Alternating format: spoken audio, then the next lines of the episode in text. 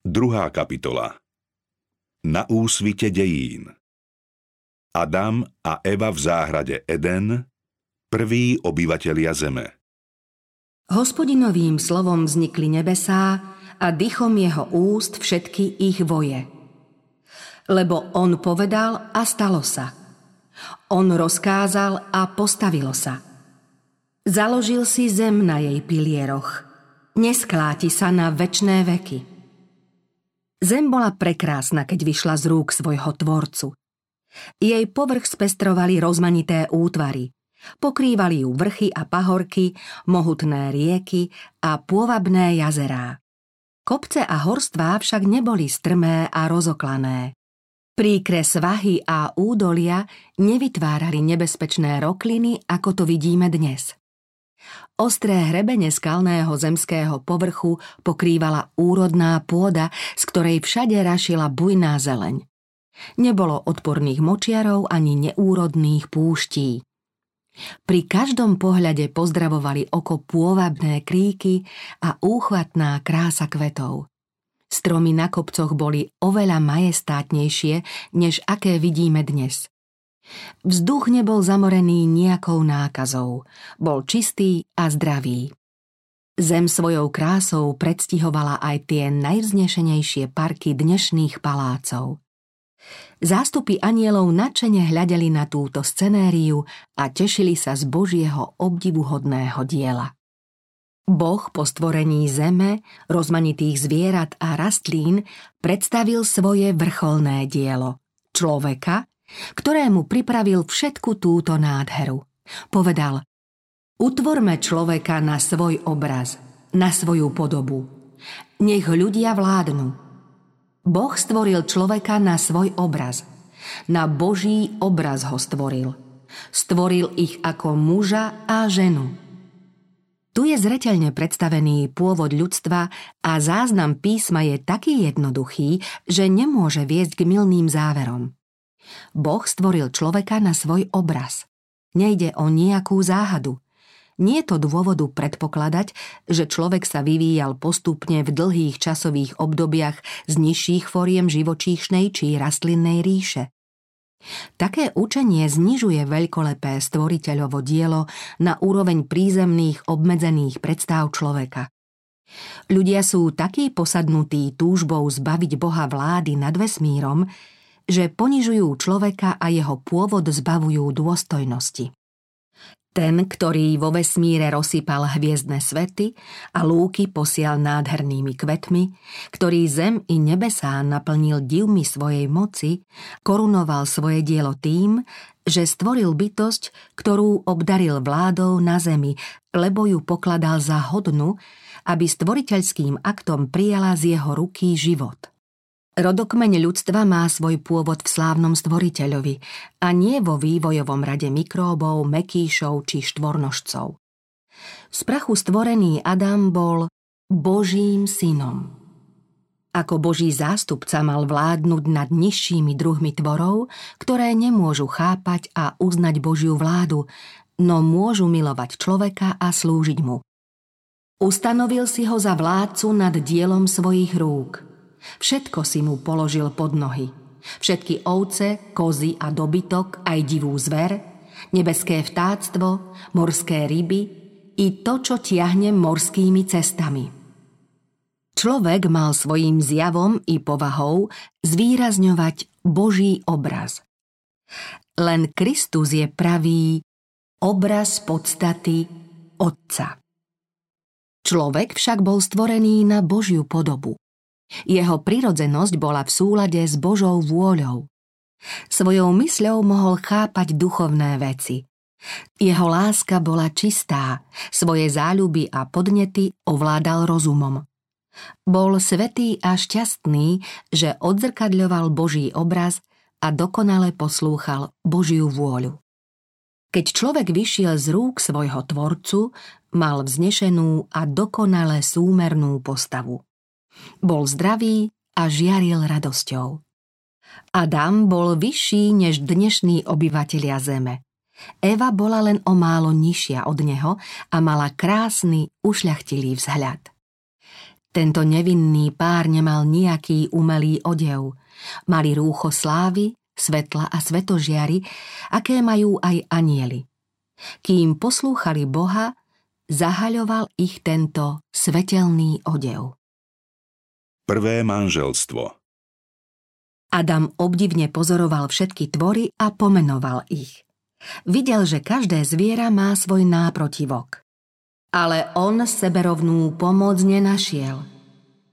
Medzi tvormi, ktoré Boh na zemi stvoril, nebol jediný, ktorý by sa vyrovnal človekovi.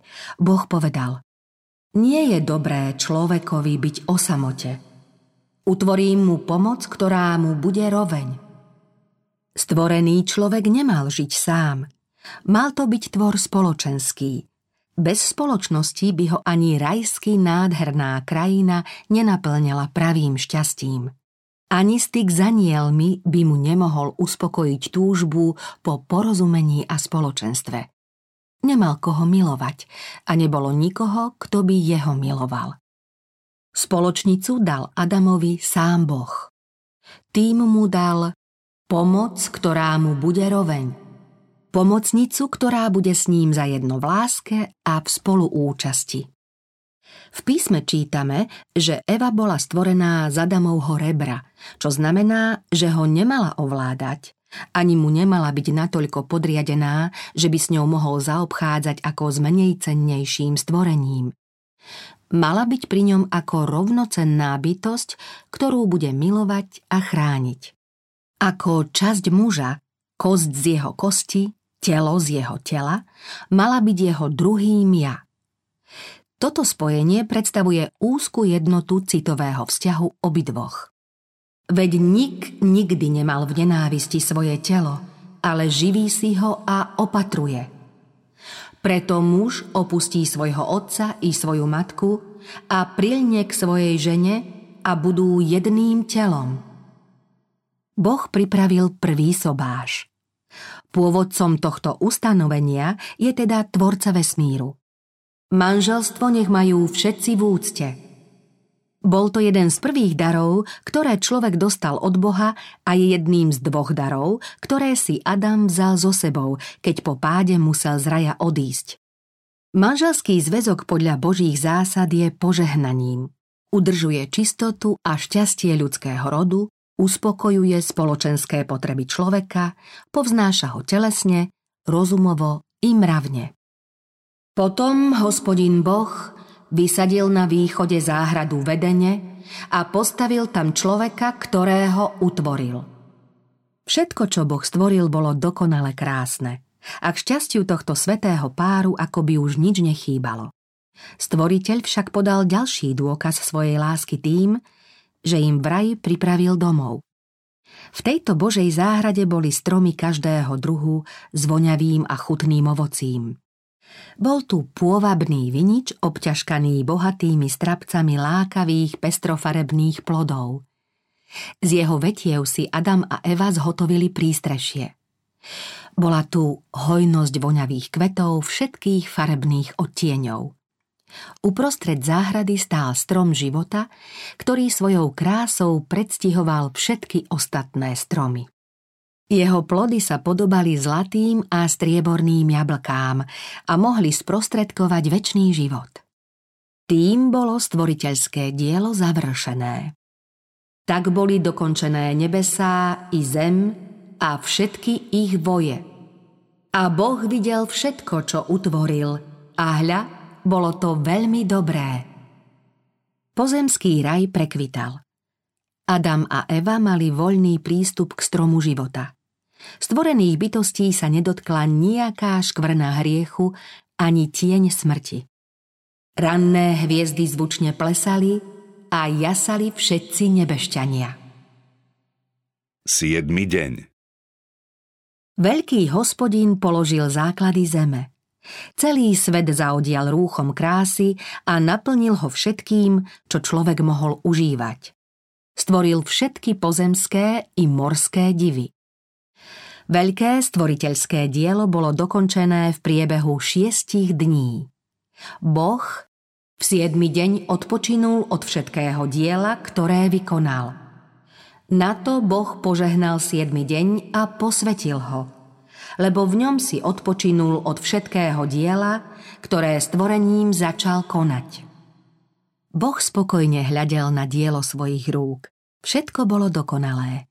Ctilo svojho božského tvorcu, ktorý neodpočíval kvôli únave, ale z radosti nad výtvormi svojej múdrosti, dobroty a s prejavou svojej slávy. Keď Boh siedmeho dňa odpočinul, posvetil ho. To znamená, že ho človekovi určil za deň odpočinku. Podľa príkladu svojho stvoriteľa mal človek v tento posvetený deň odpočívať tak, aby pri pohľade na nebo a na zem uvažoval o Božom majestátnom stvoriteľskom diele a aby mu pri dôkazoch Božej múdrosti a dobroty srdce oplývalo láskou a úctou k Tvorcovi. Boh postavil v raji pamiatku svojho stvoriteľského diela tým, že požehnal siedmy deň. Sobotu zveril Adamovi ako otcovi a predstaviteľovi celého ľudského rodu. Zachovávaním dňa odpočinku mali všetci obyvatelia Zeme prejavovať vďačné uznanie, že ich stvoriteľom a jediným pánom je Boh, že sú dielom jeho rúk a že ho uznávajú za svojho pána. Ustanovenie soboty malo teda pre celé ľudstvo výlučne spomienkový zmysel. Nebolo v ňom nič predobrazné a netýkalo sa len jedného národa. Boh videl, že sobota je pre človeka podstatne dôležitá už v raji. Bolo treba, aby človek v jednom zo siedmých dní odložil vlastné záujmy a snahy, aby mohol plne obdivovať tvorcovo dielo a uvažovať o jeho moci a dobrote. Sobota mu mala živšie pripomínať Boha a prebúdzať v ňom vďačnosť, pretože všetko, čo má a z čoho sa smie tešiť, pochádza z darcovej dobrotivej ruky. Boh chce, aby sobota viedla myseľ človeka k premýšľaniu o jeho stvoriteľskom diele. Príroda pôsobí na jeho zmysly a svedčí o živom Bohu ako tvorcovi a zvrchovanom vládcovi všetkého. Nebesá rozprávajú o Božej sláve. Obloha svedčí o diele jeho rúk, deň dňu odovzdáva zväzť, noc noci zvestuje poznanie. Krása, ktorá priodieva zem, je znamením Božej lásky. Môžeme ju pozorovať v mohutných vrchoch, v košatých stromoch i v roztvárajúcich sa púčkoch ľúbezných kvetov. Všetko nám hovorí o Bohu. Sobota, ktorá stále poukazuje na toho, ktorý nás všetkých stvoril, vyzýva ľudí, aby čítali veľkú knihu prírody a nachádzali v nej stvoriteľovú múdrosť, moc a lásku. Strom poznania Boh stvoril našich prvých rodičov ako nevinné a sveté bytosti, ktoré však mali možnosť zhrešiť. Dostali predsa slobodnú vôľu. Vedeli oceniť múdrosť a dobrotu Božej povahy. Spravodlivosť jeho požiadaviek pri plnej slobode rozhodovania, či ich budú poslúchať alebo ich prestupovať. Smeli sa tešiť zo spoločenstva s Bohom a so svetými anielmi. Skôr však, než budú môcť byť naveky bezpeční, musia podať dôkaz o svojej vernosti. Človekovi bola hneď od začiatku jeho existencie obmedzená túžba po pôžitkárstve, ktorá bola hlavnou príčinou satanovho pádu. Strom poznania, ktorý bol v blízkosti stromu života uprostred záhrady, mal byť určitou skúškou poslušnosti, viery a lásky našich prvých rodičov. Z iných stromov mohli voľne jesť, no pod trestom smrti nemali ochutnať ovocie tohto stromu. Ak v paľbe satanských pokušení obstoja, navždy budú ochránení pred jeho mocou a väčšine sa môžu tešiť z Božej priazne. Boh podriadil človeka zákonu ako nevyhnutnej podmienke jeho existencie. Človek podliehal pod právomoc Božej vlády a nie to vlády bez zákonov. Boh mohol stvoriť človeka aj bez možnosti prestúpiť jeho zákon. Mohol zadržať Adamovú ruku, aby sa zakázaného ovocia nemohla dotknúť. Človek by však potom už nebol slobodnou, mravne zodpovednou bytosťou, ale automatom. Bez možnosti slobodného rozhodovania by jeho poslušnosť nebola dobrovoľná, ale vynútená. Nebol by možný rozvoj jeho povahy. To by však odporovalo Božiemu prístupu k obyvateľom iných svetov. Znevažovalo by to človeka ako rozumovú bytosť a dávalo by zapravdu satanovmu obvineniu, že Božia vláda je svojvoľná. Boh stvoril človeka ako bytosť úprimnú, s ušľachtilými povahovými vlastnosťami, bez náklonnosti k zlému. Obdaril ho rozsiahlými rozumovými schopnosťami a silnými pohnutkami k tomu, aby zostal verný. Podmienkou väčšnej blaženosti bola neochvejná, stála poslušnosť. To bola podmienka prístupu k stromu života. Eden Domov našich prvých rodičov mal byť vzorom domovov, keď ich deti začnú osídľovať zem. Tento domov, vyzdobený rukou samého Boha, nebol nejakým palácom. Ľudia posadnutí pýchou radi bývajú v skvostných budovách a vystatujú sa dielom svojich rúk. Boh však uviedol Adama do záhrady, v ktorej mal bývať. Modrá obloha mu bola klembou, Sviežu zeleň lúčneho koberca zdobeného jemnými kvetmi mal za podlahu a baldachín tvorili vetvy majestátnych stromov. Na stenách tohto príbytku vysela tá najkrajšia výzdoba, dielo rúk slávneho umelca. Všetko, čo obklopovalo svetý pár, je stálym poučením, že skutočné šťastie nespočíva v hýrivom prepichu, ale v spoločenstve s Bohom prostredníctvom toho, čo stvoril. Keby ľudia menej dbali o veci umelé, boli by bližšie Božiemu pôvodnému zámeru s nimi pri stvorení. Pícha a ctibažnosť nie sú nikdy uspokojené. Ľudia skutočne múdri nájdu pravú, povznášajúcu radosť v tom, čo Boh pripravil na dosah všetkým. Obyvatelia raja sa mali starať o záhradu. Mali ju obrábať a zveľaďovať. Práca nebola úmorná, ale príjemná a posilňujúca. Boh určil človekovi prácu ako dobrodenie, ktoré mu zaujme myseľ, posilní telo a rozvinie schopnosti. V duševnej a telesnej činnosti nachádzal Adam jednu z najväčších radostí svojho bezhriešného života. Keď neskôr pre svoju neposlušnosť musel z krásneho domova odísť a z nehostinnej pôdy mal tvrdou prácou získavať svoj každodenný chlieb, bola mu tá istá práca, aj keď od príjemného zamestnania v rajskej záhrade veľmi odlišná, ochranou pred pokušením a zdrojom šťastia. Tí, čo v únavnej a vyčerpávajúcej práci vidia len zlorečenstvo, dopúšťajú sa omilu. Zámožní ľudia neraz hľadia s pohrdaním na tých, čo sa živia telesnou prácou. To však odporuje pôvodnému Božiemu zámeru pri stvorení človeka. Čím sú však majetky aj tých najbohatších v porovnaní s dedičstvom, ktoré dostal Adam od Boha? Prvý človek nebol stvorený na to, aby zaháľal. Náš stvoriteľ, ktorý vie, v čom spočíva šťastie človeka, určil Adamovi prácu. Pravú radosť zo života nachádzajú len ľudia pracujúci. Aj anieli sú usilovní pracovníci, slúžia totiž Bohu tým, že slúžia ľuďom. Stvoriteľ nepripravil nejaké miesto pre záhaľku. Kým Adam s Evou zostávali Bohu verní, vládli nad zemou. Dohliadali na všetky živé tvory. Lev sa pred nimi pokojne hral s ovcov a bez obáv si im tieto zvieratá líhali k nohám.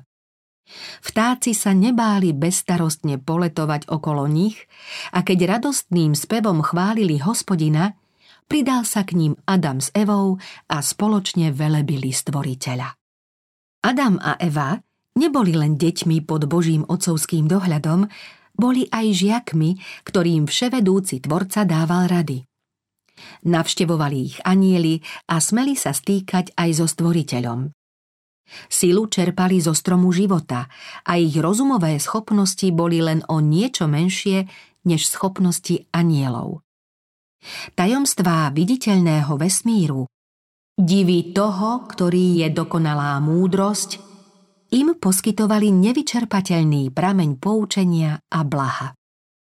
Prírodné zákony a javy, ktoré človek skúma 6000 rokov, im objasnil väčší stvoriteľ a udržiavateľ všetkého. Zhovárali sa s listom, kvetom i so stromom a pri každom spoznávali tajomstvo ich života. Adam sa stretával s každým živým tvorom od obrovitého leviatana, čo plával vo vodách, až po nepatrného motýľa poletujúceho v slnečnom svite. Adam dal každému tvorovi meno a pri každom z nich si všímal povahu a zvyklosti. Božia sláva na nebi, nespočetné svety v súladnom kolobehu, let oblakov, tajomstvo svetla a zvuku, dňa a noci – to všetko smeli naši prarodičia poznávať. Na každom lístočku v lese, na skalách vrchov, na žiariacej hviezde, na zemi, vo vzduchu a na oblohe bolo napísané Božie meno. Oslovoval ich poriadok a súlad stvorenia, ktorý im svedčil o väčšnej múdrosti a moci Tvorcu. Ustavične nachádzali nové pôvaby, ktoré im v srdci vyvolávali ozvenu hlbokej lásky a prebúdzali v nich stále nové prejavy vďačnosti. Kým zostávali verní Božiemu zákonu, rástla v nich schopnosť poznávať, radovať sa a milovať. Stále získavali nové poznatky, odkrývali nové zdroje šťastia a stále častejšie a jasnejšie poznávali nesmiernu a nevyčerpateľnú Božiu lásku.